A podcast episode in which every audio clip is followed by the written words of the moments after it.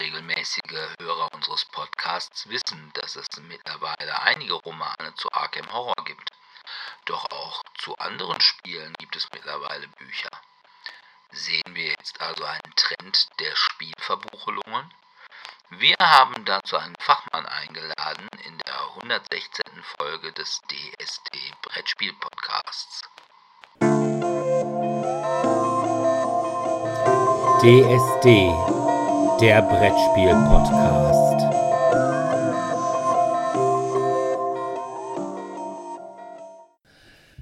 Ja, hallo erstmal und willkommen zur 116. Folge von DSD, dem Brettspiel Podcast. Wir haben heute einen Gast, nämlich den Markus. Der Markus ist vom Crosscult Verlag. Was er da macht, da kommen wir dann nachher zu. Und wir haben heute das Thema Bücher zu Brettspielen. Also quasi die Brettspielverbuchelungen im Gegensatz zur Buchverspielungen. Aber wie immer fangen wir natürlich mit den Medien an. Und da habe ich bei Disney Plus eine Serie geguckt, beziehungsweise eine Miniserie. Hm, also ich weiß nicht, ob alles, mittlerweile alles unter zehn Folgen ist ja wahrscheinlich schon Miniserie. Und zwar war das die Serie Pistols von Danny Boyle, der unter anderem auch so Sachen gemacht hat wie Trainspotting, 28 Days Later, Slumdog Millionaire und Yesterday. Das ist eine Serie nach den Memoiren von Steve Jones, Lonely Boy, Tales from a Sex Pistol. Und ja, es geht eben um genau das. Es geht um die Entstehung und auch das Ende der Sex Pistols. Das Ganze fängt an, Steve, also Steve Jones, will mit seinen Kumpeln Paul Cook, Glenn Matlock und Wally Nightingale eine Band machen. Und ja, weil Steve Jones eigentlich ein echter Dieb ist, will er im Laden Sex von Vivian Westwood, gespielt von Tallulah Riley, Klamotten klauen. Und wird dann aber von der Verkäuferin dort, nämlich Chrissy Hind, gespielt von Sidney Chandler, erwischt.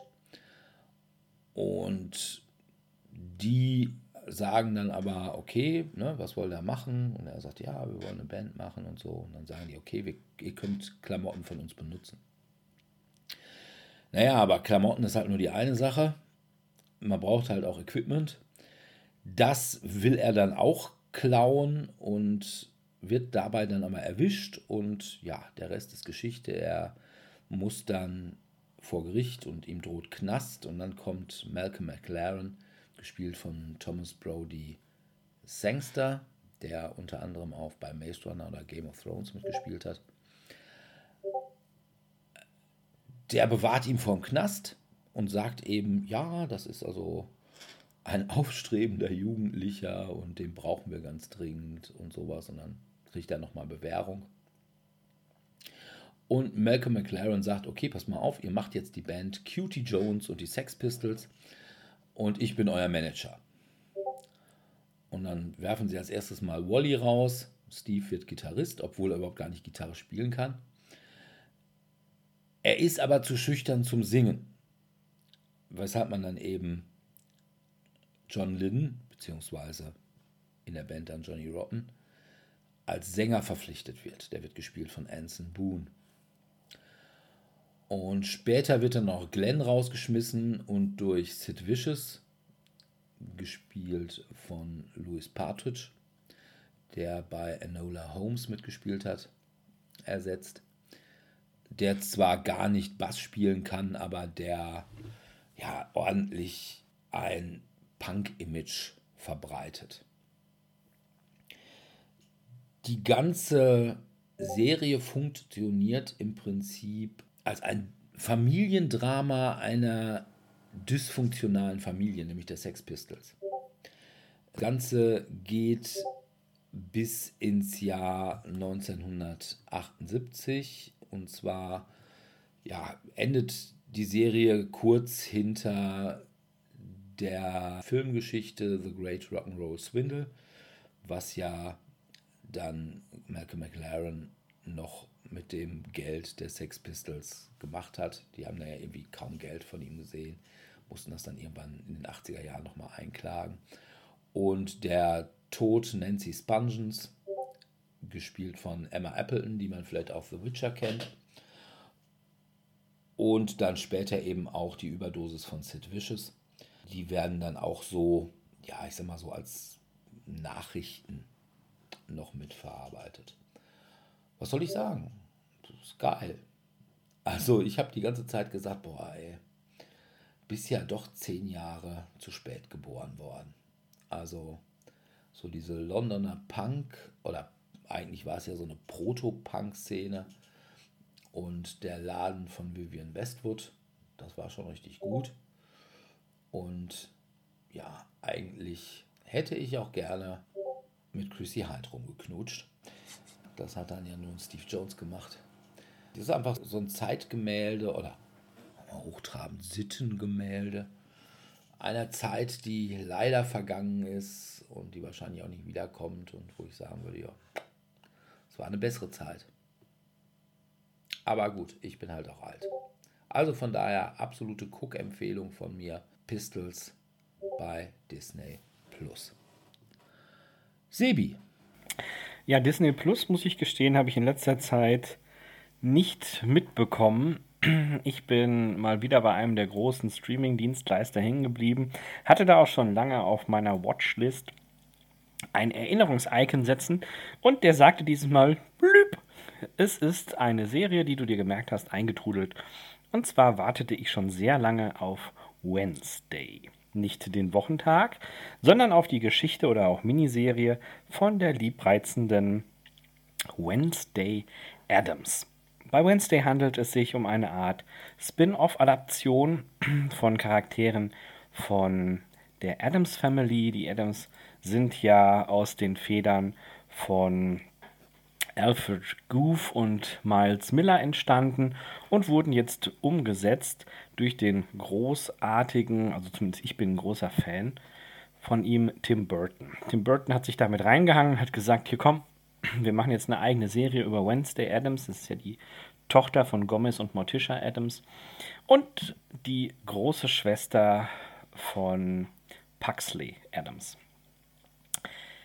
Dargestellt wird die Wednesday in der Netflix-Adaption von, jetzt muss ich gerade mal schauen, ähm, Jenna Ortega. Ich muss gestehen, ich konnte sie nirgends einordnen. Irgendjemand sagte mir dann, ja, das ist doch die von Jane the Virgin. Ich so, ja, keine Ahnung, kenne ich nicht, habe ich nicht gesehen, weiß ich nicht. Auf jeden Fall ist sie großartig besetzt. Ich habe sehr, sehr viel Spaß gehabt. Die Miniserie hat bis dato auch erst acht Episoden, was finde ich auch völlig reicht. Jede Episode ist gute 45 bis 60 Minuten lang, je nachdem, ob es ein Finale oder eine spezielle Entwicklungsfolge ist. Zu meiner großen Freude hat auch Christina Ritchie, die damals schon die Wednesday Adams in der Verfilmung der 90er spielte, eine Gastrolle und tritt auch auf. Ich muss aber zugeben, ich habe sie nicht sofort erkannt. Also ich habe ein Weilchen gebraucht. Worum geht es bei Wednesday Adams inhaltlich? Wednesday ist wie gesagt die Tochter der Adams Family und es gibt einen kleinen Vorfall an ihrer Schule. Ihr Bruder Paxley wird vom Team der Wasserballjungs drangsaliert und in einen Schulspind gesperrt und wer weiß, wie die Adams ticken. Der einzige, der den Bruder quälen darf, ist natürlich die Schwester. Und so entschließt sie sich, dass sie sich liebevoll am Team für ähm, Aquasport, Gedöns, hier Wasserball und so weiter rächt und so taucht sie bei deren Training auf mit zwei kleinen Tüten voller liebreizender Piranhas. Und dieser Vorfall sorgt dafür, dass A, einer der Jungs einen Hoden verliert und B, sie der Schule verwiesen wird. Und so kommt sie auf eine Art Internat für Kinder mit besonderen Fähigkeiten. Denn bei Wednesday entpuppt sich die Gabe der Vision. Sie selbst kann das noch nicht so wirklich einordnen. Ist das jetzt eine Vision bezüglich der Zukunft, der Vergangenheit oder ähnliches. Äh, ihre Mitschüler sind Sirenen, Werwölfe, Hexen sowieso, ach, alles Mögliche aus dieser Kategorie. Ich finde diese Serie sehr gelungen umgesetzt. Also die Settings passen zueinander, das Bühnenbild ist großartig, die Handlungsstränge sind schlüssig, es gibt keine großen Logiklücken und es ist tatsächlich sehr nah an dem Charakter. Es wird eben erklärt, es sind die jungen Jahre von Wednesday Adams, wie sie eben auf der Schule ist, welche für Schwierigkeiten sie hat. Bei der schauspielerischen Umsetzung wird einfach total deutlich, dass sie diese Gefühlskälte, die Wednesday ja immer nachgesagt wird, auch sehr glaubhaft vermitteln kann. Ich glaube, sie lächelt vielleicht ein oder zweimal in der ganzen Serie. Inhaltlich was passiert großartig? Es sterben plötzlich diverse Menschen mit oder ohne Fähigkeiten im Umfeld der Schule. Es gibt diverse Intrigen, ein Geheimbund, in dem bereits ihre Mutter involviert war. Sie findet heraus, wie der Ursprung der Adams Family war, welche großen Hexen und Magier darin vorkommen und deckt natürlich das ein oder andere Geheimnis auf. Ein ganz, ganz großer Darsteller ist nur in einem Bruchteil zu sehen. Und zwar ist es das eiskalte Händchen. Oder auch hier immer nur liebevoll Händchen genannt. Man sieht halt vom Darsteller immer nur die Hand. Aber es hat eine sehr große Rolle. Und diverse andere Bekannte werden auch mit aufgeführt. Vetter It kommt vor, Onkel Fester kommt mit vor. Also jeder, der tatsächlich Spaß hat an dem Universum der Adams Family, dem gebe ich einen direkten Tipp. Schaut euch das zeitnah an. Es ist wirklich großartig. Also ich hatte sehr viel Spaß und habe die auch wirklich an einem Wochenende direkt so weggesuchtet. Okay. Also ich hatte bisher nur den Trailer gesehen und fand da, hm, ich hatte mir, ich fand ja den ursprünglichen Gomez in der 90er-Verfilmung. ja. fand ich ja ganz gut und jetzt ist das so ein kleiner Dicker. Ja, das ist tatsächlich ein, ähm, ich glaube, mexikanischer oder spanischer, nee, mexikanischer Telenovela-Star. Ich fand ihn auch nicht so gelungen.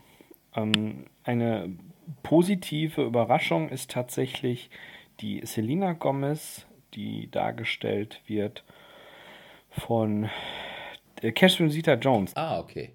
Doch Catherine Zeta-Jones ist auf jeden Fall eine gute Besetzung. Ich musste auch zweimal gucken aber ist tatsächlich die wirkliche Catherine Zeta-Jones, die da mitspielt.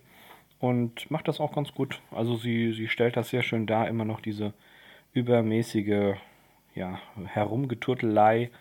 Und Lurch fand ich jetzt auch nicht so gut besetzt, aber das sind Randfiguren. Es ist, geht tatsächlich primär um Wednesday und die Clique, die sie sich da aufbaut. Und dass auch jemand, der eigentlich immer als gefühlskalt und auch gefühlsarm tituliert wird, in gewisser Weise eine Freundschaft aufbauen kann.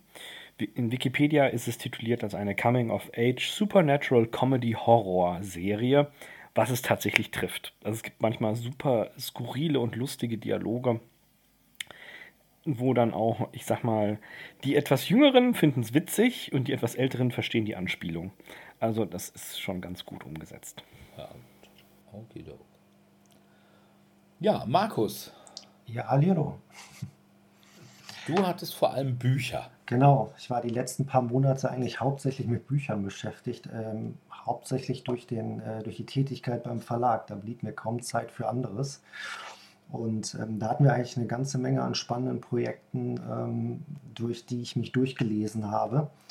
Ähm, zum Beispiel haben wir jetzt äh, vor einem Monat einen komplett neuen Verlag gestartet, einen Verlag für Kinder und Jugendliche. Ähm, und da haben wir dann direkt mit, einer, äh, mit einem Roman gestartet äh, zu der Netflix-Serie Dragon Prince, der Prinz des Drachen, äh, der Prinz der Drachen. Und ähm, wenn man jetzt erstmal hört, äh, ein Kinder- oder Jugendlabel, dann äh, denkt man, glaube ich, da können wir jetzt erstmal nicht viel mit anfangen. Wir sind ja doch schon etwas fortgeschritteneren Alters ähm, und nicht mehr unbedingt in dem, im Teenie-Alter. Ähm, aber ich hatte so einen Heidenspaß mit den Titeln. Also das ist wirklich, äh, ich habe mehr als geschmunzelt äh, bei dem äh, Bearbeiten des äh, ersten Bandes zu Dragon Prince. Ähm, es war wirklich köstlich, ein super Humor.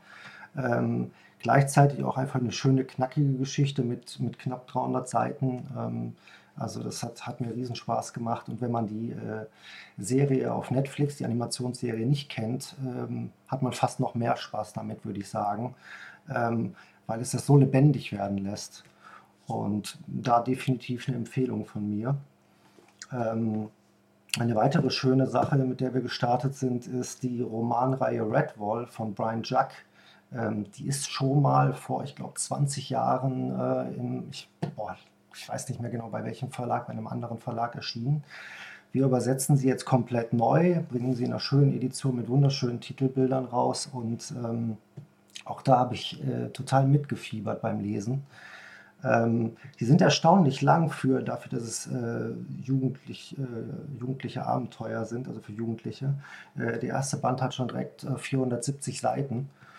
Und ähm, aber man, man hetzt so durch, weil es so einen so mit reinreißt. Es ist eine Tierfantasy, ähm, ähnlich wie, äh, ich weiß nicht, du hattest, äh, kennst es, glaube ich, Mausgard, genau. Also es sind Mäuse, die eine Abtei verteidigen. Die wird im ersten Band von Ratten angegriffen.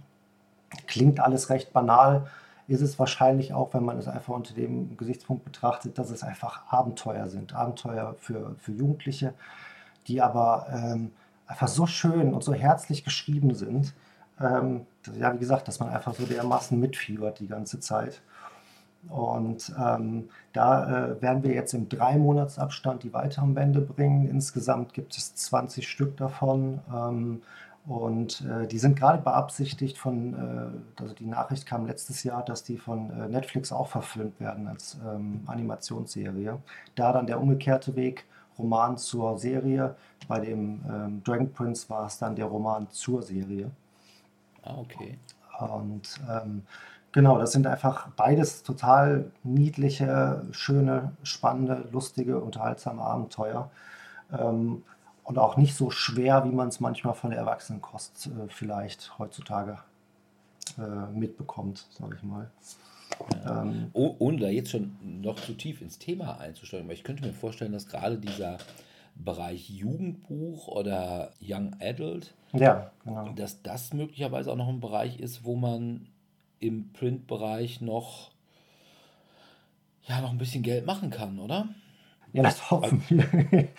Aber letztendlich ist es genauso. Also im, im letzten Jahr, glaube ich, war es der einzige Bereich, äh, von den Manga mal abgesehen, äh, die ja auch ein bisschen noch im, im jugendlichen äh, Bereich zum, zum großen Teil spielen, ähm, äh, der, der, wirklich gewachsen ist. Alles andere ist so ähm, geschrumpft und ähm, also in der Gesamtbetrachtung. Und ähm, der, der Jugendbereich ist da wirklich noch, noch am, äh, am Steigen von den Verkaufszahlen. Und da ist es so, wie du sagst, ich meine, das ist äh, bei der Erwachsenenliteratur, da wird vieles inzwischen auch äh, als, als E-Book dann gekauft, also ist die Alternative. Im Jugendbereich hat man das halt fast gar nicht. Ähm, da sind es halt die Eltern, Oma, Opa, keine Ahnung, Onkel, Tante, die dann irgendwie den, den, den Kindern halt ein äh, Buch mitbringen. Oder ich sehe das jetzt gerade beim eigenen Neffen, ähm, der wie, wie verrückt sich äh, Manga äh, kauft. Und die möchte er dann halt als Buch haben. Der, der, der, der sitzt dann beim Kaffeetisch mit dem, mit dem Buch dabei. Und da braucht man dafür das äh, gedruckte Buch dann. Ne? Ja, also ich bin ja sowieso ein großer Freund des gedruckten Buchs, weil ich halt meinen Computer nicht mit aufs Klo nehmen kann. Und auch irgendwie im Bett wird das dann schwierig. Also ich genau. habe also auch das E-Book noch nie so wirklich für mich entdeckt. Das ist, aber wie gesagt, ich bin auch alt. Vielleicht ist das auch einfach nur eine Einbildung, aber ne, ich mag es Nee, schon, also das ist tatsächlich Gewöhnungssache. Ja. Also E-Books ist wirklich Gewöhnungssache, ja. ja. Aber ich will natürlich auch irgendwie die dann alle bei mir im Regal stehen haben. Ne? Das ist ja auch so ein bisschen Schwanzvergleich. Ja, es ist auch so eine Vorliebensache. Ne? Also ähm, je nachdem, wie man auch aufgewachsen ist, wie man es mitbekommen hat oder ähm, ja, wie du schon gerade angesprochen hast, man äh, gewisse Dinge möchte man dann vielleicht eben auch als Jugendlicher sammeln. Da möchte man dann irgendwie alle Bände äh, im, im, Regal stehen haben. Und ähm, ich persönlich mag halt eben auch das gedruckte Buch sehr gerne und dann ähm, möchte ich aber auch, dass es auch schön aussieht, schön produziert ist. Und das ist natürlich der Vorteil des gedruckten Buchs. Äh, deswegen lehne ich keine E-Books ab, überhaupt nicht. Äh, das ist für mich einfach dann eine Nebenform, äh, die für manche Dinge, die ich, die ich irgendwie schnell einfach lesen möchte, wo ich, wo ich auch irgendwie Serien zum Teil aber eben auch, dass man die dann einfach, die will man sich irgendwie die 100 Bände haben oder so irgendwelche Serien. Natürlich, die kann man gut als E-Book dann konsumieren. Aber ansonsten ähm, so ein schön aufgemachtes Buch macht schon was her, finde ich. Ja, keine Frage. Und wie gesagt, im Young Adult Bereich gibt es ja durchaus auch echte, echte Granaten. Also sag ich mal, die, ja gut, das ist jetzt schon auch schon 20 Jahre her, ne? Oder vielleicht sogar noch mehr. Äh, diese ganzen Potter-Geschichten oder dann danach irgendwie noch, was kam da noch? Tintenherz, glaube ich, was auch einen ziemlichen Bass bekam. Oder diese, wie heißt diese Serie mit Skull, glaube ich. Ähm, also ich glaube, da ist schon auch noch was. Also wie gesagt, Jugendliche, ich glaube, wo es schwer wird, aber vielleicht kommen wir da gleich noch zu, sind so Romane für erwachsene Männer. Ja, durchaus. Die werden aber dann wirklich auch ähm, durchaus in, zu großen Teilen wirklich im E-Book gekauft. Das sehen wir dann. Also zum Beispiel ist es bei den Star Trek-Romanen, die wir rausbringen, so. Das sind wirklich 50 Prozent der Verkäufe sind E-Book-Verkäufe. Äh, ah, okay. Also das ist, äh, und das ist äh, zu den jugendlichen Romanen, für die Jugendlichen, absoluter Unterschied. Ähm, aber es ist genauso, wie du sagst, also gerade im Young Adult Bereich ist es äh, gerade so die letzten Monate, dass zum Beispiel auch durch, durch TikTok eine große Verbreitung stattfindet. Also dass da wirklich Jugendliche oder auch schon Leute, die so in den 20ern sind, ähm, die die Bücher dort empfehlen und das halt wirklich so, eine, so, einen, so einen viralen Effekt dann auch einfach hat. Und okay. ähm, die legen auch durchaus wirklich großen Wert auf Bücher, die, die eben, wie ich gerade sagte, schön aufgemacht sind, was gerade so im letzten Jahr, äh, letzten zwei Jahre sehr im Kommen ist, äh, sind so äh, Buchschnittveredelungen. Also dann wird der Buchschnitt farbig gemacht oder teilweise mit Motiven drauf, wirklich äh, aufwendig gestaltet. Dann manchmal das von Serien, äh, der, der Buchschnitt äh, bei, bei zwei Bänden dann ein Gesamtbild ergibt oder sowas. Also ähm, das, das ist gerade halt eben der, der, der letzte Schrei. Und ähm, teilweise gibt es auch inzwischen so, so, so Buchboxen, so Anbieter von, von so Art Abo-Modellen, die halt eben dann äh, ähm, auch, auch solche Veredelungen halt für diese Bücher äh, machen und dass man dann äh, als Käufer wirklich exklusiv die halt äh, nur bei denen dann bekommt. Also das sind so gerade so Entwicklungen, um ich glaube, äh, einmal auf Seite der, der Produzierenden, die die Printbücher beliebter zu machen, zu retten im gewissen Sinne. Ähm, und die auch von der, von der Käuferseite halt einfach gewünscht sind. Okay. Ja, da wir jetzt ja im Prinzip schon so tief im Thema drin sind, möchte ich dich als erstes mal fragen, bevor wir dann so in unser richtiges Thema einsteigen, wer bist du eigentlich und warum habe ich dich hier in den Podcast eingeladen? Ja, ich bin äh, der Markus Rode, wie du schon mich vorgestellt hast, und ich bin bei CrossCult äh, der Programmleiter der Romansparte. Äh, ich bin also für alles dort verantwortlich, was sich im, im Romanbereich tut. Und äh, das äh, seit 2008 nun schon. Dort haben wir begonnen, Romane bei CrossCult zu machen. Damals ähm, noch äh, als kleiner Testballon, weil äh, CrossCult ja ursprünglich ein reines äh, Comic-Label war. Und äh, wir haben damals uns dazu entschieden, ähm, drei Star Trek-Romane auszuprobieren, ob das, also ob das funktioniert, dass wir auch Romane verkaufen können. Das hat ganz gut geklappt und ist äh, dazu geworden, dass ich jetzt hier hinter mir, ich glaube, so irgendwie 400, 500 Bücher stehen habe, die wir in der Zwischenzeit pro produziert haben. Äh, das hatte also äh, wirklich ähm, eine, eine ganze Welle an weiteren Veröffentlichungen dann ausgelöst. Äh, zunächst waren es dann eben Star Trek-Romane, also zu den, äh, zu den Serien, zu den Filmen. Ähm, dann hat es sich ausgeweitet zu äh, einem, einem äh, generellen ähm, Science-Fiction- und Fantasy-Programm. Da haben wir dann zum Beispiel Autoren wie Stephen Baxter oder Connie Willis, die beide ähm, recht bekannt im, im Science-Fiction-Bereich sind, äh, herausgegeben. Oder im, im Fantasy-Bereich Ted Williams ähm, veröffentlicht, R.A. Salvatore. Ähm, Dr. Ja, Who hattet ihr? Dr. Who, genau. Also wir haben, wir haben auch weiterhin viele Franchise-Sachen gemacht. Ähm, Doctor Who, wir haben zu Prime Evil damals Romane gemacht. Ähm, ein ganz witziges Projekt äh, waren die Romane zu der TV-Serie Castle, diese Krimiserie mit Nathan Fillion. Ähm, es ist ja so, dass in der TV-Serie Nathan Fillion einen Autor spielt, ähm, der bei der Polizei recherchiert, um Romane zu schreiben. Und dann äh, sind die in den USA irgendwann auf die Idee gekommen, halt diesen Roman, den er aus seiner Erfahrung äh, dort dann herausgeschrieben hat, wirklich als Buch herauszugeben. Also so zu tun, als wenn diese Figur in der TV-Serie wirklich existiert. Ähm, und das haben, haben wir wirklich unter dem, dem Namen äh, der, der Serienfigur dann herausgegeben, also als, als, als Autorennamen. Und äh, das Buch haben wir uns dann geschnappt, schnappen können und herausgegeben. Und das war bisher unser, ich glaube, größter Erfolg im Romanbereich. Also das ist wirklich absolut durch die Decke gegangen. Ja. Und ja. Ja, gut. Also, das ist ja schon mal ein schöner Einstieg.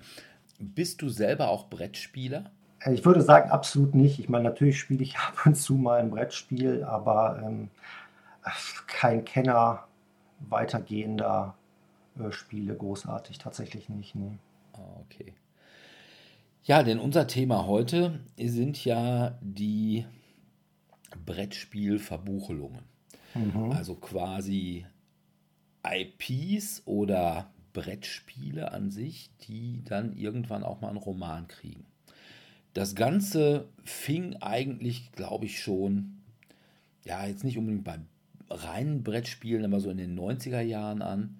Da hatte dann die Firma GW die Black Library aufgemacht. Mhm.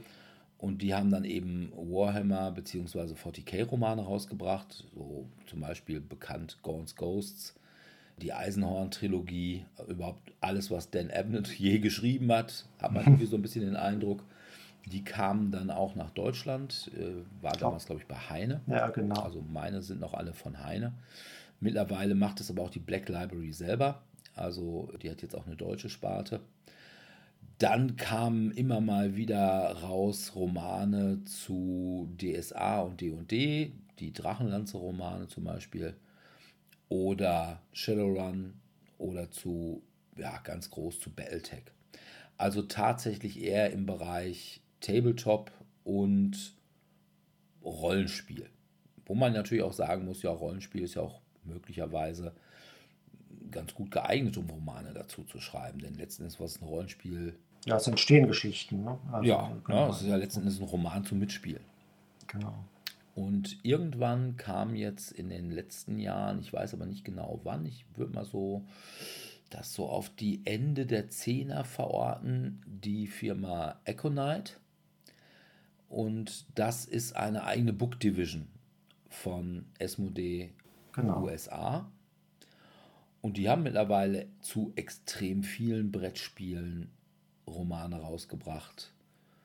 Und sie haben also irgendwie fünf Romane zu Zombicide, zwei zu Terraforming Mars, zwölf Romane zu Legend of the Five Rings, 13 zu Horror, ja. siebenmal Descent, viermal Twilight Imperium, einmal sogar Pandemic und zweimal Keyforge. So, und dann noch irgendwelche Arkham Horror und Twilight Imperium, glaube ich, Novellenbände. Mhm. Und die bringen jetzt auch nebenher noch Romane zu Marvel und äh, zu irgendwelchen Spielen zu Ubisoft raus. Genau. Ja. Und da kam dann CrossCult ins Spiel. Genau. Ähm, die erste also, Frage, warum ja. ihr und warum nicht Asmodee selber, also Asmodee Deutschland? Ja gut, da bin ich, also warum Asmodi selber nicht, äh, werde ich dir nicht unbedingt beantworten können. Es ist, war so, dass äh, ich, es war tatsächlich, glaube ich, 2019 Aconite äh, gegründet wurde ähm, als Teil dieses Asmodi-Komplexes. Und ähm, die sind dann an uns herangetreten und suchten einen Partner, der ähm, diese, diese Romane herausgeben könnte, der dann eventuell Interesse daran hätte im deutschen Bereich. Das Ganze erscheint auch in Frankreich, in Italien. Dort haben sie dann entsprechend andere Verlage. Ähm, ich bin gar nicht sicher, ob Esmodi selber, eine, haben die eine Buchsparte? Ich glaube nicht. Also jetzt eine in, in Deutschland. Also in Deutschland, ja. soweit ich weiß, nicht. Ne? Ja, sie hätten ja dann erst einen Verlag in dem Sinne, Asmodi ist natürlich ein Verlag, ein, ein Spieleverlag, aber einen, einen Buchverlag gründen müssen. Und ähm, genau, so trat halt Esther Knight an uns heran und ähm, wahrscheinlich auch an andere Verlage, soweit ich äh, das weiß. Ähm, und dann begannen die Gespräche und wir loteten aus, was wir uns davon versprachen. Ähm, es war aber tatsächlich auch damals schon äh, gleichzeitig, dass diese Marvel und diese Ubisoft-Sparte im Gespräch war. Also als Econite gegründet wurde, ähm, war das Teil dieses Gründungsprozesses direkt und äh, wurde dann auch direkt mit uns verhandelt. Und ähm, genau, letztendlich über ein paar Monate Verhandlung ähm, und wir hatten uns die, die Spiele angeschaut mit Experten im Verlag, außerhalb des Verlages, die wir kennen und ähm, eingeschätzt, wie, für wie gut und verkaufsträchtig wir das halten. Und äh, genau, so sind wir letztendlich zusammengekommen. Okay. Macht ihr alle Brettspielverbuchelungen von Econite oder sagt ähm, ihr, okay, wir machen nur. Also wir haben zumindest das Potenzial, äh, alle zu machen, äh, beziehungsweise ich glaube Terraforming ähm, nicht, bin ich nicht ganz sicher gerade. Also äh, ein oder zwei davon sind ausgenommen, äh, aber theoretisch könnten wir sie auch nachträglich kaufen sozusagen, also da, daran wird es jetzt nicht liegen. Ähm, aber äh, wir, wir können ansonsten frei wählen. Ähm, und jetzt ist es natürlich so, dass die in den, äh, im Original, ich glaube, jeden Monat eins äh, herausbringen zu, zu einem Spiel oder teilweise ähm, zwei Stück. Ähm, das ist natürlich so eine unfassbare Masse, äh, die, dass wir dann erstmal gesagt haben, wir dünnen das aus und entscheiden uns für bestimmte Titel. Ähm, erstens, um es auszutesten und den Markt nicht zu überfordern. Ähm, wie gesagt, aber generell können, können wir alles machen. Wir wählen dann halt aus. Okay. Und wie ist das?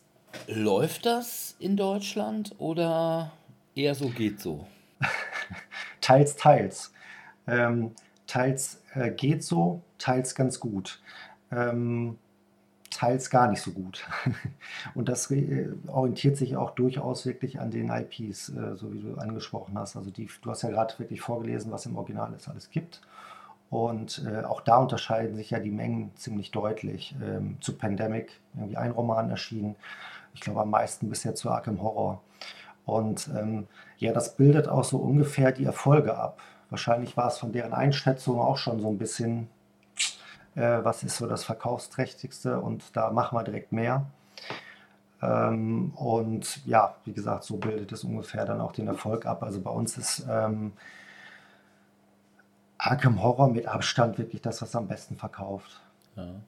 Ist aber auch ein schönes Universum, muss ich sagen. Also ich habe ehrlicherweise keine Arkham Roman bis dato bekommen, aber ich kenne ja die Spielreihe und es ist einfach ein schönes Universum.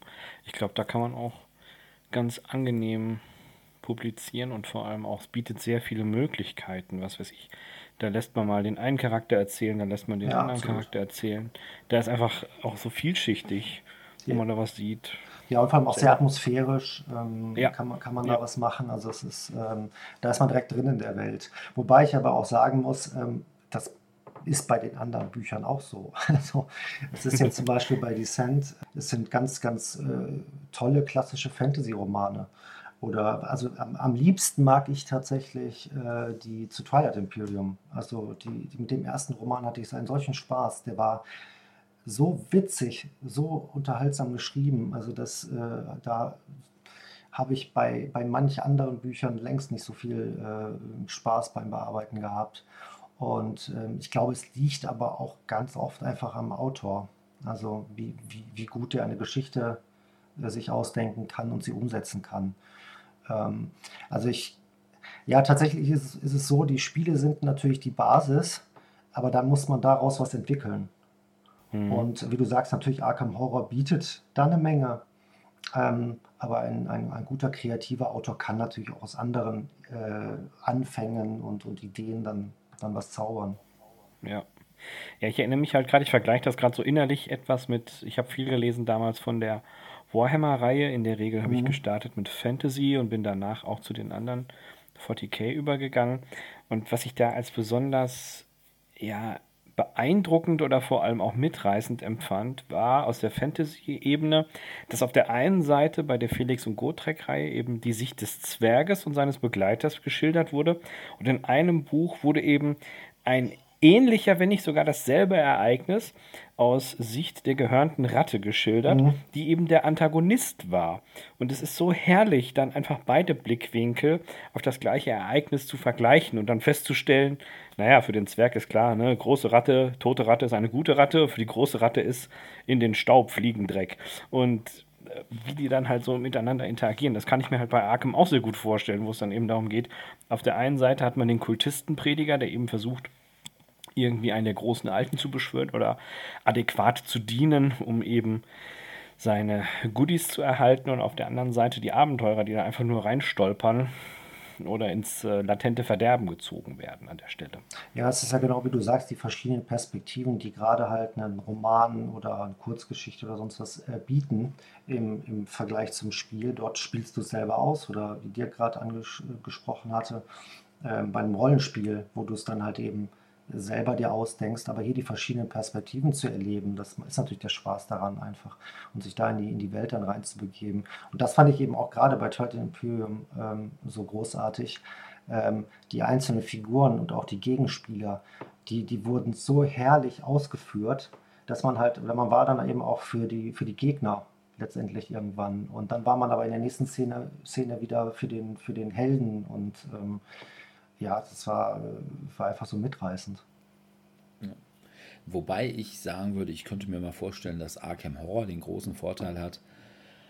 Ja, klar, diese Arkham Files sind natürlich eine IP von Fantasy Flight beziehungsweise von Asmodee.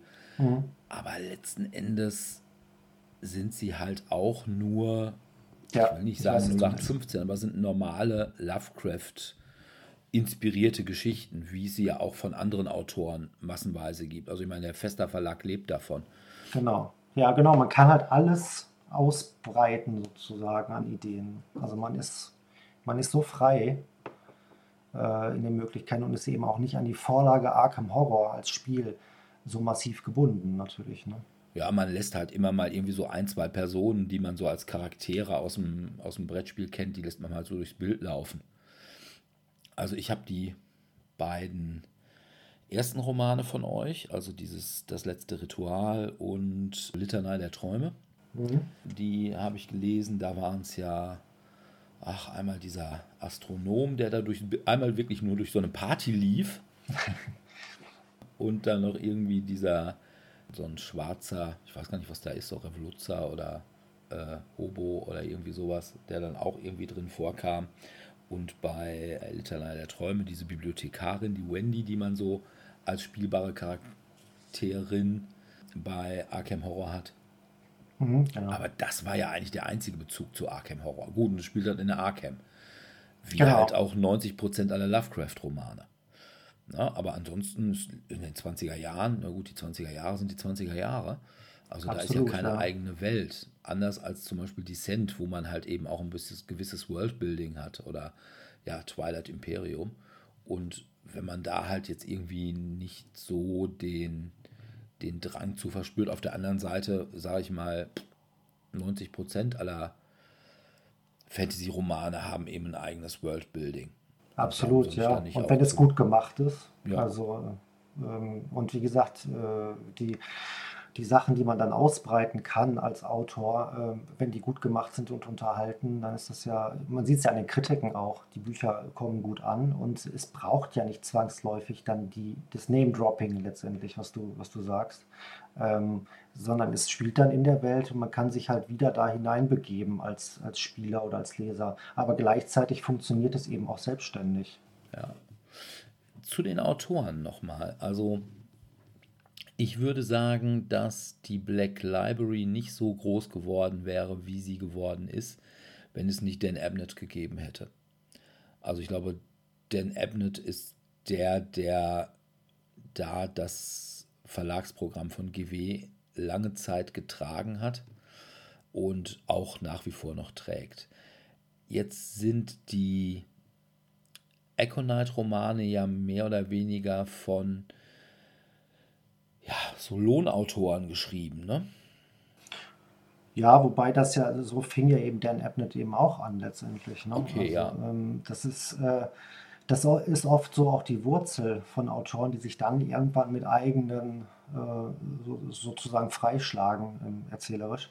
Aber ähm, ja, Lohnautoren, das klingt jetzt so negativ, aber ähm, das sind dann auch oft Autoren, die es drauf haben, die erprobt sind, die wissen, wie man das umsetzt, äh, wie man Geschichten umsetzt, wie man, wie man die, die spannend gestaltet. Das ist ja ähnlich wie im Film. Äh, wenn du da einen Writer, äh, Writers Room hast, dann, sind, dann, dann wird der zusammengestellt aus Autoren, die, äh, die eben äh, Ahnung haben, wie man sowas konstruiert, die innerhalb einer, einer Welt, die die äh, von, den, von den Showrunnern vorgegeben ist, die Sachen dann auch umsetzen können. Und ich denke, genauso funktioniert das letztendlich bei den Lohnautoren auch. Das ist ja ähnlich wie zum Beispiel Perry Rodan in Deutschland. Ja, da hatte ich ähm, jetzt auch gerade dran gedacht.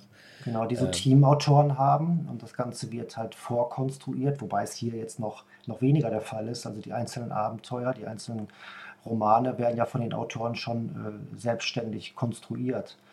Ähm, und äh, die werden halt einfach, beziehungsweise ist es umgekehrt, die bewerben sich sozusagen beim Verlag oder äh, äh, möchten einen Roman machen und werden dann halt beauftragt. Aber das ist wirklich in weiten Teilen der Literaturlandschaft, gerade so in so einem Franchising-Bereich, im Serienbereich, echt absolut Usus. Okay. Ja, das finde ich ganz interessant. Wie funktioniert das denn jetzt genau? Also geht der Verlag hin und sagt, ach, wir würden jetzt einfach mal, wir haben hier folgende Welten, die wir in irgendeiner Weise zum Beispiel aus Brettspielen haben. Jetzt suchen wir uns mal ein paar Autoren oder kommen tatsächlich Autoren auf den Verlag zu und sagen, du, ey, in Na, ich bin jetzt natürlich nicht, nicht vor, bei Econite selbst angestellt, aber ich krieg's, krieg's natürlich hintenrum ein wenig mit und, und weiß, wie die Branche funktioniert. Also zum Beispiel war es so, dass vor zwei Jahren, glaube ich, Econite selber auf der Webseite auch einen Stellengesuch sozusagen hatte und nach weiteren Autoren gesucht hatte. Und da war dann halt eben auch die, die Vorausbedingung, äh, also ähnlich wie es bei Bewerbungen so in, in, in der normalen Wirtschaft ist, dass sie ähm, Erfahrungen haben mussten.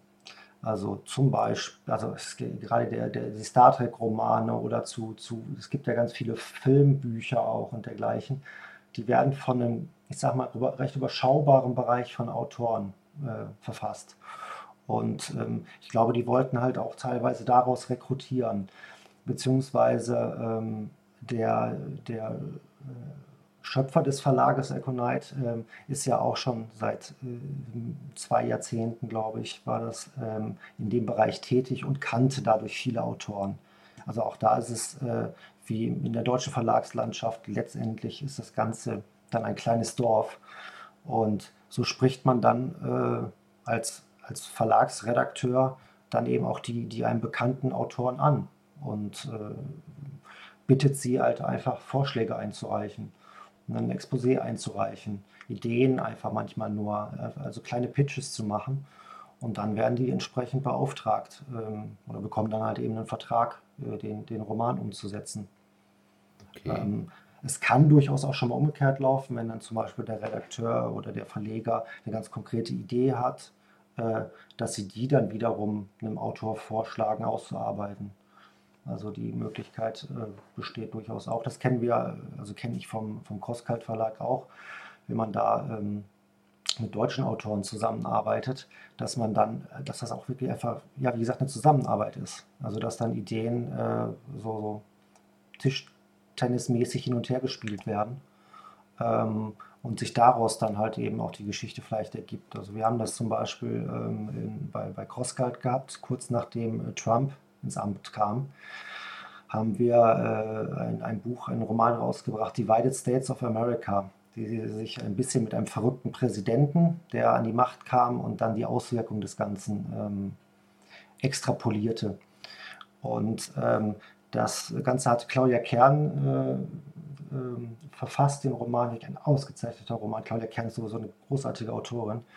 Ähm, und da war es so, dass dann wirklich an sie herangetreten ist und ähm, wir dann uns die, die Bälle zugespielt haben und so den Roman so ein bisschen abgesteckt haben, ausgeführt und, und, und fabuliert hat sie natürlich letztendlich, äh, hat, hat sie das letztendlich dann.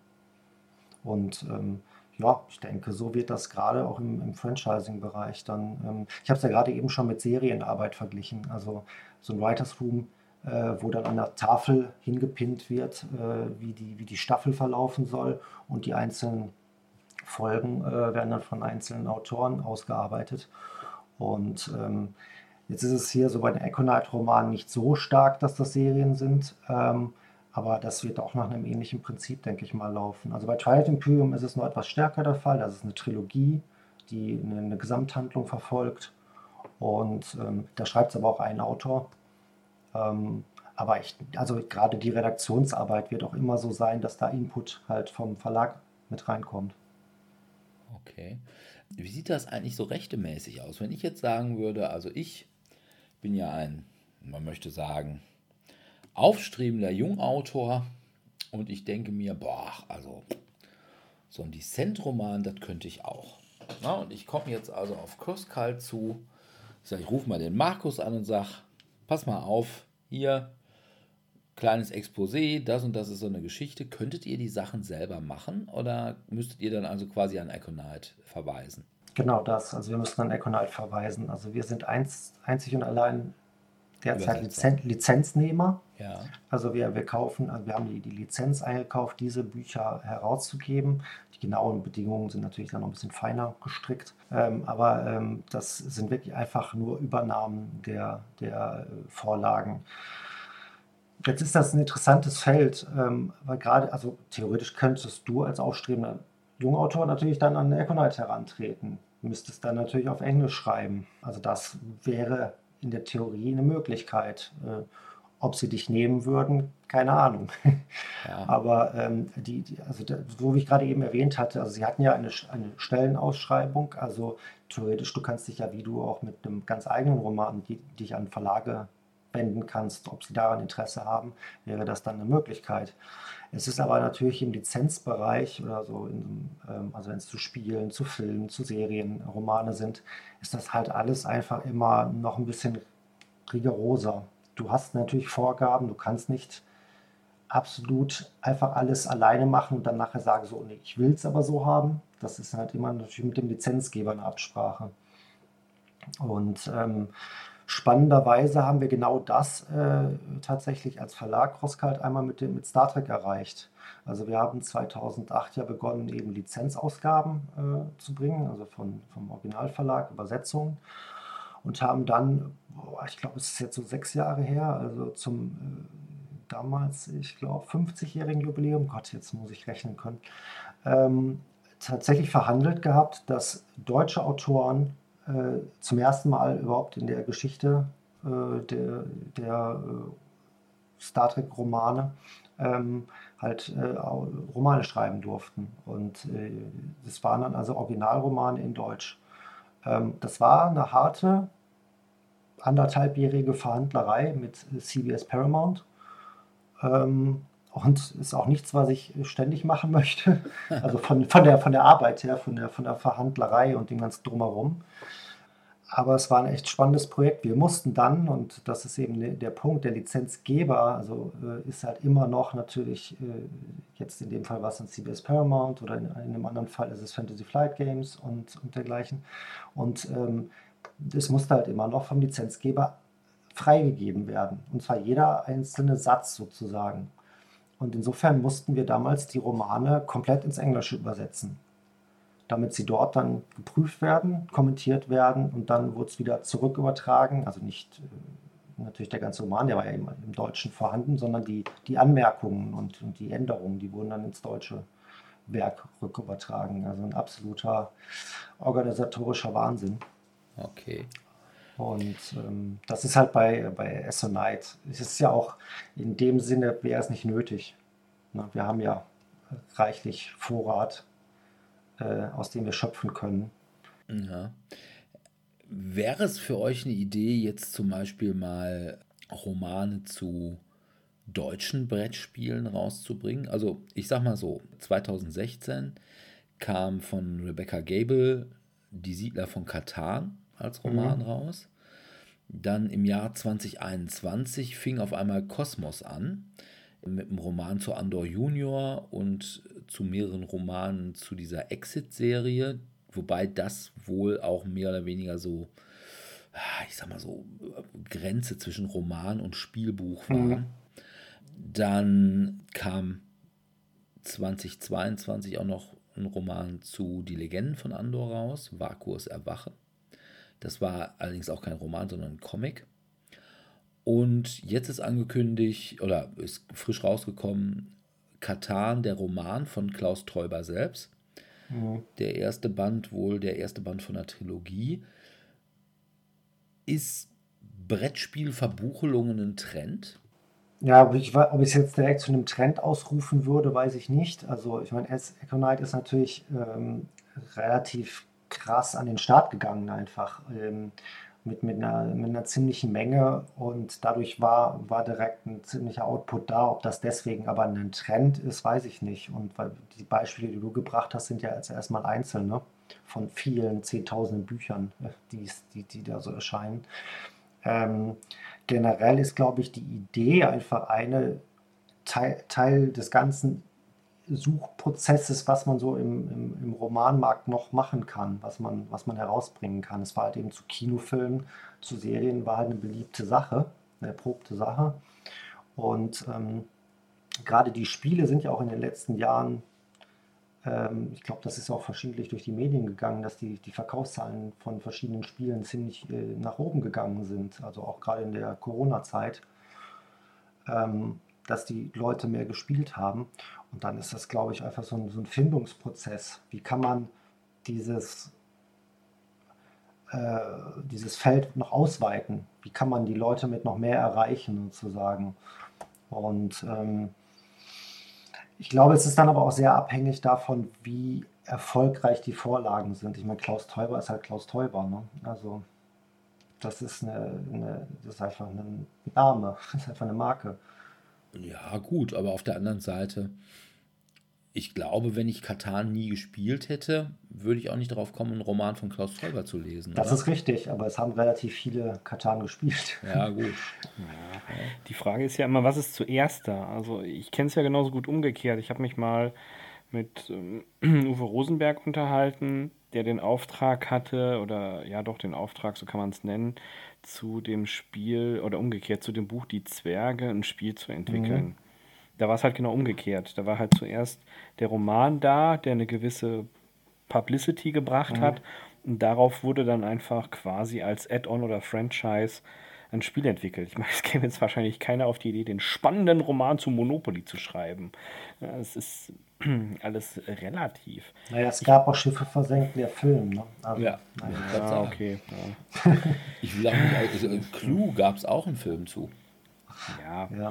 Nein, aber ich weiß, was du meinst. Also es ist halt äh, gen genau dieses Prinzip und es ist zu, zu die Zwerge ist ja, glaube ich, auch bei, ich glaube, bei Splitter war es, kommen sie Comics erschienen. Ähm, wenn ich mich richtig erinnere, es ist genau immer dieses Prinzip, du hast ein, eine Sache und du möchtest deren Langlebigkeit irgendwie erhöhen oder, oder ähm, die, die Fans dieser, dieser Sache auch weiter bedienen können. Und ob das dann halt, wenn, wenn eine, ein Roman erfolgreich ist, dann wird halt darum Zeugs gruppiert. Und wenn ein Film erfolgreich ist, dann gibt es dazu Bücher oder ja, Comics. Ja, klar. Ja. ja ich kann mir auch durchaus vorstellen, dass es mal zum Munchkin-Universum irgendwie eine Comic-Reihe oder ähnliches gibt. Gibt es, glaube ich, ja eh sehr. Munchkin-Comics gibt es. Gibt es ja schon. Ne? Also das, das, ist Sind die nicht sogar bei euch erschienen? Bei uns? Äh, nicht, dass ich wüsste, nee. Also wir hatten ja, vielleicht ja, noch nicht, ja. Oh, hier Impuls. Ja, also ge ähm, geben gibt es sie auf jeden Fall. Also in den USA gibt es sie auf jeden Fall. Also wir hatten zu Angry Birds und zu also Last of Us, dem, dem Computerspiel. Also es gibt halt eben genau Comics zu, zu anderen Medien, also als Ursprung gibt es zahlreich, klar. Ja. Und ja, für wie, ich meine, ist ja immer die Frage, ne, wenn ich ein Buch dazu mache, wie ihr, die ja im Wesentlichen Bücher zu IPs sind. Also, was weiß ich, oder Comics zu, zu IPs, äh, Doctor Who ist eine IP, Torchwood, Star Trek oder bei den Comics eben Mouse Guard ist, glaube ich, ein Rollenspiel gewesen, ne? Nee, das war umgekehrt. Ah, okay. Also, soweit ich weiß, ist äh, Mouse Guard ursprünglich und dann wurde irgendwann dazu ein Außer, oder ich täusche mich jetzt total. Aber das war zumindest meine Erinnerung. Ja, also wir sind natürlich, wir haben viele Sachen zu äh, Franchises, zu IPs, wie du sagst, aber wir haben auch ganz viele äh, eigenständige Dinge, also gerade im Comic-Bereich. Ähm, also äh, womit Crosscut begonnen hatte, Hellboy war ja ursprünglich, war ja, waren ja die Comics. Ja. Und dann Mhm, gab es dazu ja. Verfilmungen. Ähm, Sin City, wo, womit auch eine der Startcomics, äh, äh, klar, gibt's, kennt man heute die Filme, aber das war halt ursprünglich, war es halt einfach der Comic. Ähm, Das ist aber eine, also tatsächlich ist CrossCult seit jeher nah am Medienbereich sozusagen, also an, an, äh, an, an Dingen interessiert, äh, die auch anderweitig ausgewertet werden sozusagen. Aber das ist auch ursprünglich nicht immer bekannt, als äh, wir Walking Dead, ich glaube 2005 oder so um den Dreh, äh, gestartet haben, die, die Comic-Reihe. Da war von der Verfilmung war, war nichts in Sicht. Also das wusste Mhm. man nicht. Und dann wurde es verfilmt und dann ist das Ding auch Comic als Comic so dermaßen durch die Decke gegangen. Das war ein Glücksfall, aber das wusste man natürlich vorher nicht. Also wir haben als, als Verlag da schon, äh, das ist nicht unser, unsere Hauptsäule oder so. Das, das mag teilweise so wirken. Also mit den Romanen haben wir ja eben auch so begonnen, äh, mit, mit Romanen zu Star Trek, haben dann aber eben, wie ich, wie ich eben kurz beschrieben hatte, ähm, ganz viele eigenständige Autoren, äh, die auch in keiner Weise da verfilmt wurden. Steven Baxter, Connie Willis, Ted Williams, Geschichte, Geschichtensammlung und so. Also das ist nur Teil des Ganzen. Ähm, aber äh, ja, viele Sachen werden tatsächlich verfilmt oder vercomict und umgekehrt und hin und her. Und halt siehst noch du da irgendwie auch in. Deutschland irgendwas, wo du sagst, boah, das ist so eine starke IP, jetzt gerade bei Brettspielen, da müsste man eigentlich mal was mitmachen. Ich glaube, also ähm, ja, Brettspiel jetzt nicht, aber Schwarze Auge mit, mit Rollenspiel, als, als Rollenspiel, also es ist ja eben schon umgesetzt und ich glaube, da ist relativ viel schon auch gemacht. Also äh, Pegasus-Spiele und dergleichen, die sind ja da auch direkt dran. Also, ähm, Ich glaube, DSA ist eher Ulysses, ne? Ja, nee, aber ich glaube, Pegasus so. bringt inzwischen ja auch Romane oder bringt, bringt generell Romane raus. Ich meinte einfach, dass, dass da die betreffenden Verlage schon dran sind und Ja. insofern, dass die, die Wünsche nicht mehr, also es sind nicht mehr viele Wünsche offen sozusagen, ähm, weil das, weil das schon, das ist aber generell auch als Verlag, man ist da immer auch äh, auf der Suche, ähm, jetzt eben nicht nur auf Spiele bezogen, äh, aber, aber eben da auch, ähm, was ist noch, was bietet noch Potenzial? So eben wie halt ähm, die, die Comic-Form von Die Zwerge von Markus Heitz. Ähm, das, äh, das, das ist halt ursprünglich ein Roman war und dann wurde es umgesetzt. Aber was ist, was ist noch da? Was kann man noch bringen? Also was, was kann man, kann man anpacken? Also auf der Suche ist man, ist man natürlich ständig.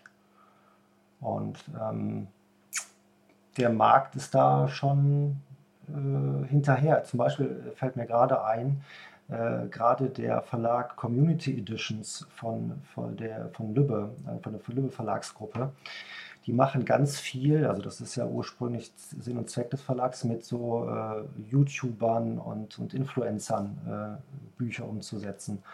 Und ähm, äh, seitdem Minecraft, das ist schon viele Jahre ja sehr, sehr erfolgreich, äh, haben die auch mit, ähm, mit, mit, mit YouTubern, die sich mit Minecraft beschäftigen, da Bücher umgesetzt. Und das ist halt so diese ständige Suche nach diesem gegenseitig sich befruchten, wo kann man, ähm, kann man da noch Geschichten entwickeln ähm, oder was kann man aufgreifen an vielversprechenden oder erfolgreichen Dingen.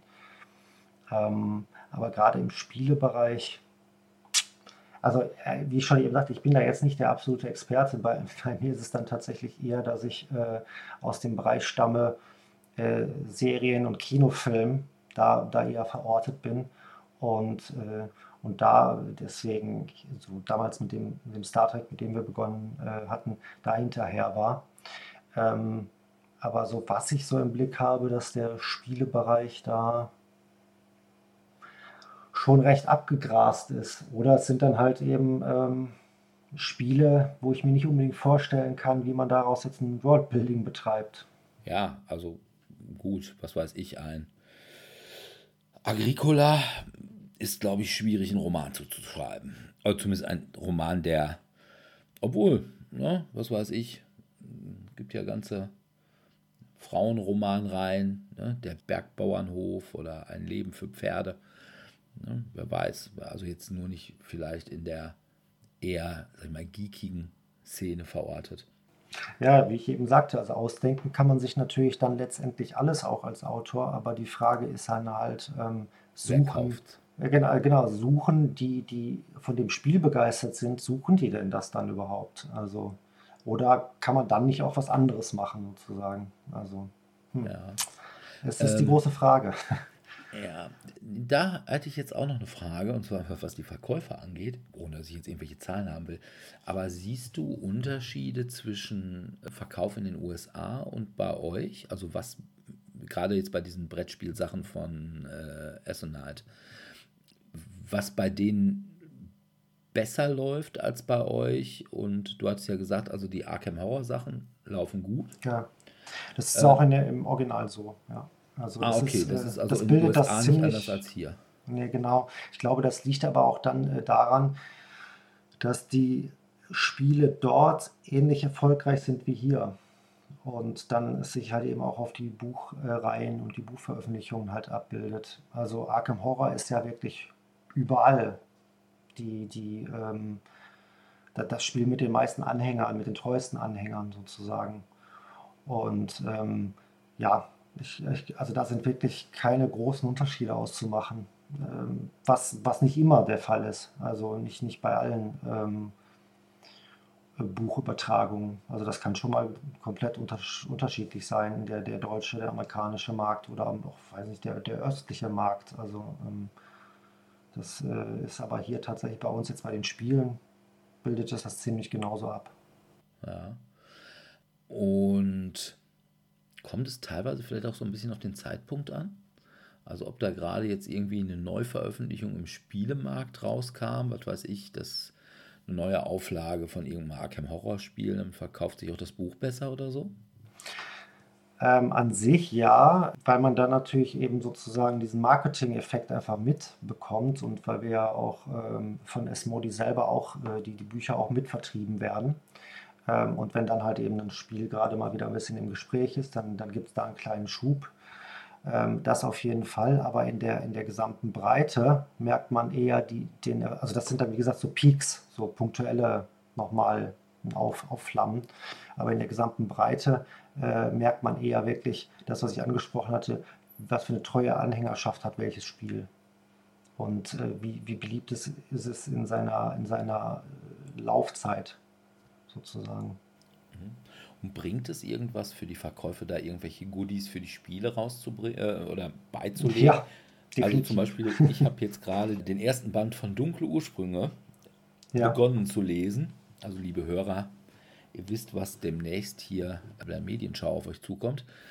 Wir ahnen es. Und ich habe natürlich die, ja, ich sag mal, die Luxusausgabe mit den Sonderkarten für das Arkham Horror Kartenspiel. Würdest du sagen, ja, das ist ein super Bringer?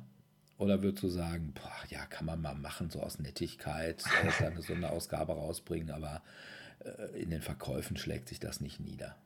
Nein, das hat sich absolut in den Verkäufen niedergeschlagen. Ähm, war, ist natürlich auch Sinn und Zweck der ganzen Sache, dass es dann hoffentlich ein, ein, ein, dass es mehr Verkäufe gibt. Ähm, wir haben es aber ja natürlich so gestaltet, dass wir es ganz regulär als, als Paperback herausgegeben haben für jemanden, der einfach nur diese Geschichten haben möchte und nichts mit dem, mit dem äh, Goodie anfangen kann. Und wir haben dann halt eben diese Collectors Edition mit dem Hardcover und mit den, mit den Karten, mit den Spielkarten äh, herausgegeben. Ähm, aber das halt auch wirklich natürlich mit dem Hintergedanken, dass wir davon mehr verkaufen, aber gleichzeitig auch eigentlich als, ähm, ja, wie hast du es genannt, als, als Goodie oder als, als Nettigkeit.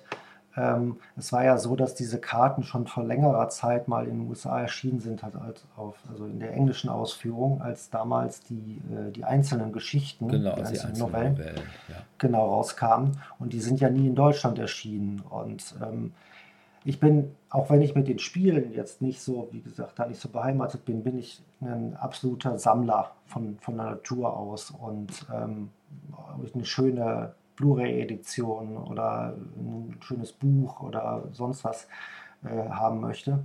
Und mich hat dieser dieser Fakt halt total gewurmt, dass es diese Karten nicht auf Deutsch gibt. Und äh, so, so war, war dann schon bei mir die Intention, das halt eben den Spielern verfügbar zu machen. Jetzt ist es, das war auch ähnlich wie ich gerade beschrieben hatte mit der, mit der Star Trek äh, deutschen Roman-Sache, äh, schon ein bisschen aufwendiger, das Ganze dann hinzubekommen. Das war halt eine Sache mit Econite, mit Esmodi Deutschland oder mit Esmodi weltweit abzusprechen. Wir haben da mit, mit Esmodi Nordamerika da äh, ver, verhandelt und, und, und äh, Sachen abgesprochen. Und dann mussten die äh, natürlich im gleichen Werk produziert werden, die Karten wie die, wie die Originalkarten. Das ist wiederum dann noch, noch ein zusätzlicher äh, Faktor. Dann die Druckerei, mit der wir regulär drucken äh, da musste mit der abgestimmt werden, dass die dort dann äh, zusammengeführt werden, die Sachen. Also es war vom Arbeitsaufwand natürlich eine Sache, ähm, da musste man auch einfach mehr verkaufen. Ne? Also äh, um, um das auch wieder reinzuholen sozusagen. Insofern war es natürlich auch letztendlich eine Nettigkeit. Natürlich hätten wir das auch einfach uns sparen können, sag ich mal. Ja. Äh, habt ihr denn im Moment eigentlich kaufen die Leute eigentlich nur diese, äh, ich nenne sie jetzt mal die Deluxe-Variante oder sagen auch einige, gibt es wirklich viele, die dann sagen, ah ja, nee, ich nehme halt die. Puh, ich muss mal gerade nachschauen. Ich habe nur den Stand von vor ein paar Wochen und da erinnere ich mich, dass es relativ 50-50 war so. Okay. Ungefähr. Ich gucke mal kurz ins Vertriebssystem. ähm, ja, tatsächlich geht auch die Collectors Edition langsam zu Neige. schauen.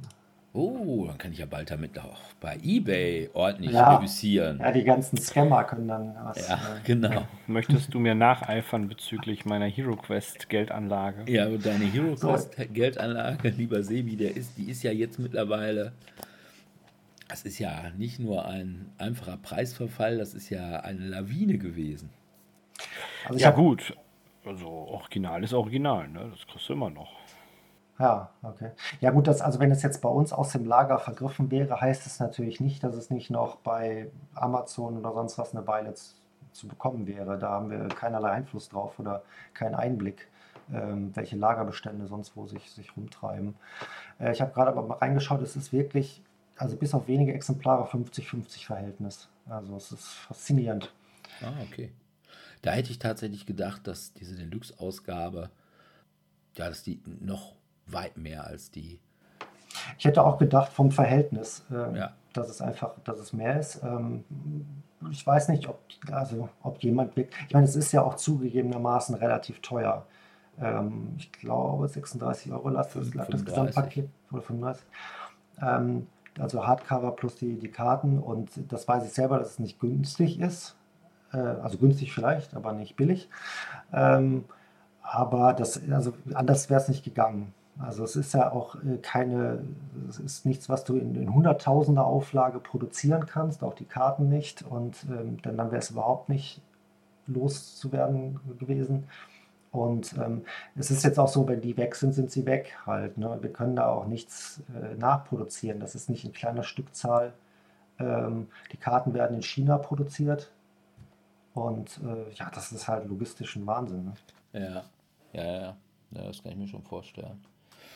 Ja. ja, noch zum Abschluss. Wir haben ja gerade festgestellt, dass wir, also nicht wir, sondern ich eigentlich mit dir ja schon eine viel, viel längere Geschichte habe, als ich überhaupt geahnt habe.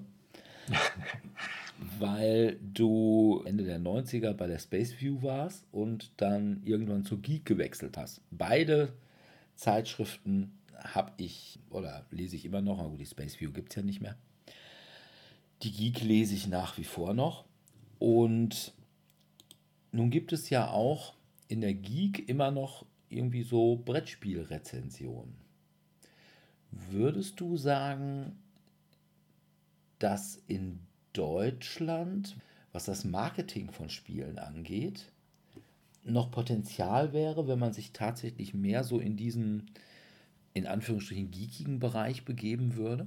Puh, ähm, gute Frage, denn ich bin gar nicht so sicher, wo genau das Marketing da, also wie das genau funktioniert bei den, bei den Spielen. Denn ich glaube, dort ist es ja noch viel mehr so der Fall, die Spiele liegen halt ähm, in Spielwarenläden und dergleichen. Oder halt eben natürlich dann auch in, in spezialisierten Shops. Aber ähm, ja, das kenne ich von den Romanen selber. Äh, man kann sich keine irgendwie Litfaßsäule oder so leisten. Ähm, das, das, wie, wie schätzt du das ein? Wo wird wirklich Marketing für Spiele, also wie gesagt, ich bin da nicht so der Experte. Ähm, wo, wo findet Marketing da statt hauptsächlich derzeit? Also ich würde sagen bei Influencern.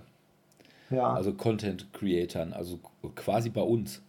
Ja, also so Ähm, Spielerunden auch und dergleichen. Ja, gut, das ist wahrscheinlich, natürlich, das hast du natürlich immer. Also irgendwie Mundpropaganda hast du natürlich Ja. immer. Ja.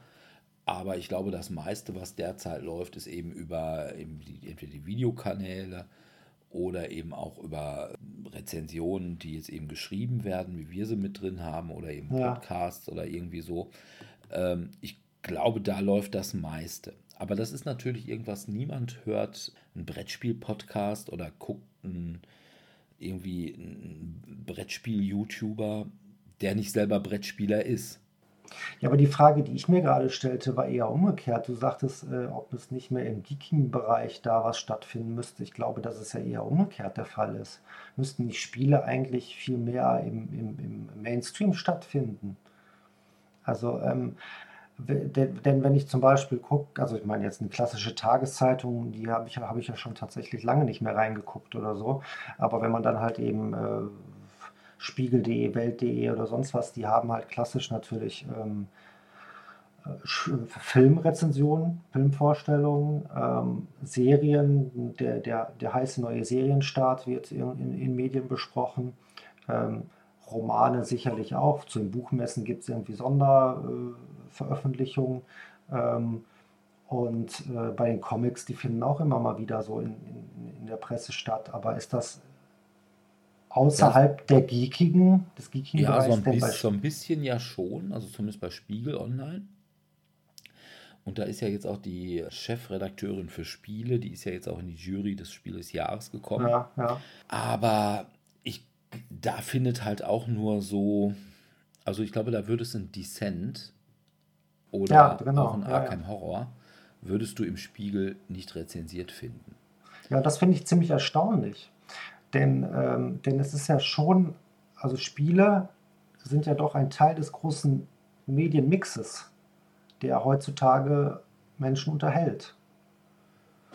Ja, Und, aber ich glaube, da ist in Deutschland halt eben, ich, meine persönliche Theorie äh, ist ja auch immer, dass die Spiele in Deutschland auch durch das Spiel des Jahres ein, ein wenig muffigen, äh, ein wenig muffiges Image haben. Ne? Das ist so das, was Mhm. Mutti irgendwann mal so kurz vor Weihnachten gekauft hat. Ja, und dann haben wir es halt Weihnachten damit mit Oma gespielt. Und es waren halt auch immer Inhalte, die jetzt irgendwie in der Regel sich um Handel und Wandel im Mittelalter oder Ackerbau und Viehzucht handeln. Wo ich Mhm. persönlich jetzt sagen würde, ah, gut, äh, wäre jetzt nichts, was mich interessieren würde.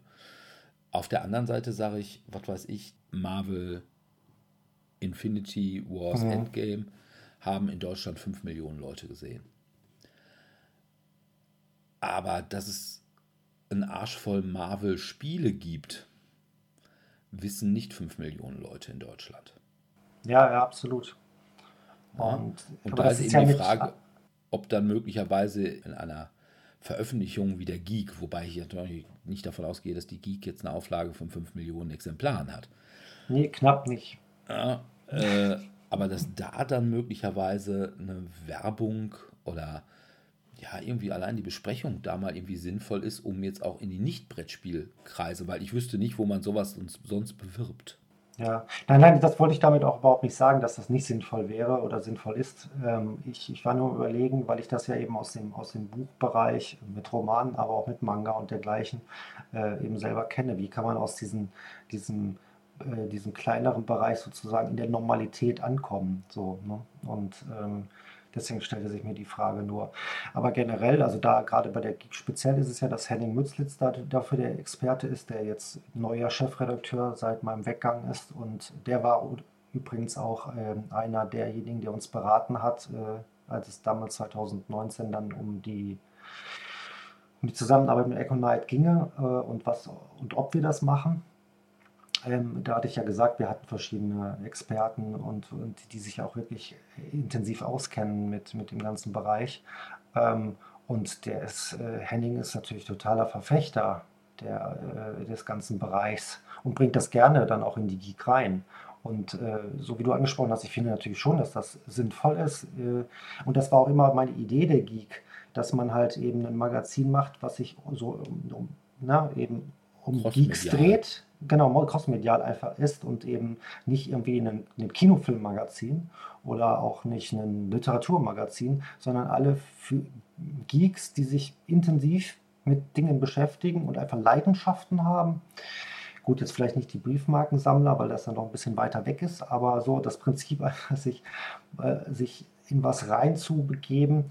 Und äh, dann, dann habe ich da wirklich Wert drauf gelegt, dass wir eben Kino, Serie, also Filmserie, Romane, Comics, äh, Spiele, so elektronisch wie aber auch eben Brettspiele, Rollenspiele und dergleichen, dass das alles mit da drin ist, damit man halt eben auch äh, Leuten Dinge empfehlen kann. Also dass man auch äh, die auf äh, Sachen stoßen kann, die sie eben vielleicht nicht gerade absolut in ihrem Leidenschaftsbereich haben, aber die, für die sie vielleicht Leidenschaften entwickeln können.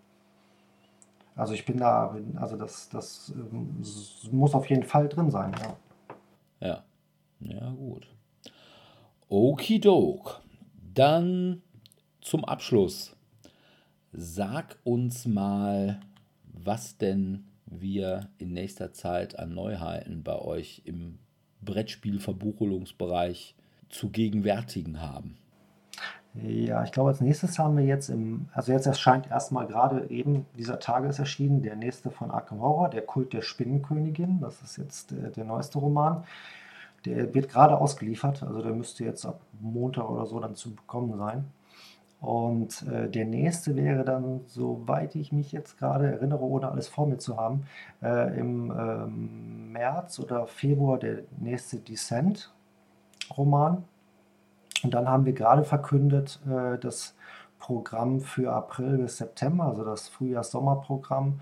Und ähm, da haben wir dann ähm, eine ziemliche Konzentration auf Arkham Horror, wie wir ja besprochen haben, das erfolgreichste bei uns. Ähm, und da haben wir den nächsten äh, Band, also dieser dunkle Ursprünge, den du gerade eben angesprochen hast. Da also kommt Band der zwei. Genau, kommt Band 2, der heißt dann Düstere Ermittlungen, die gesammelten Novellen Band 2. Der wird wieder genauso erscheinen ähm, als, als Paperback und dann in der Collectors Edition. Da sind wir gerade dabei, die Karten einzudeutschen. Und ähm, Genau, dann erscheint im Mai noch ein, also der Abschlussband dieser Trilogie von Twilight Imperium. Da freue ich mich dann schon, wie ich eben auch erwähnt habe, sehr drauf. Also zwei weitere dann in dem Halbjahrsprogramm. Ähm, und für danach müssen wir mal schauen. Also okay. ähm, wir werden natürlich jetzt auch einfach fortwährend die, die, äh, die Verkäufe und, und das Feedback, auch äh, die Rezensionen, also was, was uns irgendwie Fans zurückmelden, auswerten, dann gucken, was wir eben aus dem angesprochenen Pool letztendlich auswählen. Ja. Ja, gut. Okay. Ja, dann würde ich sagen, können wir hier den Sack so ein bisschen zumachen. Ich bedanke mich erstmal ganz herzlich, dass du dir die Zeit genommen hast und uns da so ein bisschen in die Welt der Brettspielverbuchelungen einzuführen. Ja, gerne. Ich danke euch für die Einladung. Ja, gerne, klar. Da, da nicht für. Und wir bedanken uns natürlich auch wie immer bei unseren Hörern fürs Zuhören. In zwei Wochen, nein, Quatsch, in einer Woche, weil wir sind ja eine Woche zu spät gewesen, haben wir, so wie es aussieht, wieder Gäste und dann als Thema Is it then the possibility, Deutsche machen Thema? Also quasi thematische Spiele aus Deutschland wenn sich das so alles hinhaut, wie es im Moment ganz gut aussieht. Und ja, bis dahin, wenn ihr mit uns spielen wollt, könnt ihr das wie immer mittwochs im Tellurien in Dortmund-Eichlinghofen Äh, zumindest mit dem Dominik und dem Sebi. Bei mir erst wieder so ab Januar. Und wir würden uns natürlich auch freuen, wenn ihr uns Feedback gebt, wenn ihr uns mit Likes überschüttet, sowohl bei Facebook als auch auf unserer Webseite, als auch mit Sternen bewerft oder mit was auch immer man den Podcast seines Vertrauens bewirft bei iTunes, bei Spotify oder bei dem Podcatcher, den ihr halt eben gerade so benutzt. Das macht uns sichtbarer und freut uns. Und es ist auch bald Weihnachten. Da muss man einfach auch mal so eine adventliche Stimmung kommen und seinem Lieblingspodcast ein bisschen was gönnen können. Ansonsten freuen wir uns, wenn ihr in zwei Wochen wieder dabei seid und verbleiben mit einem freundlichen Tschüss. Ciao, ciao. Ciao.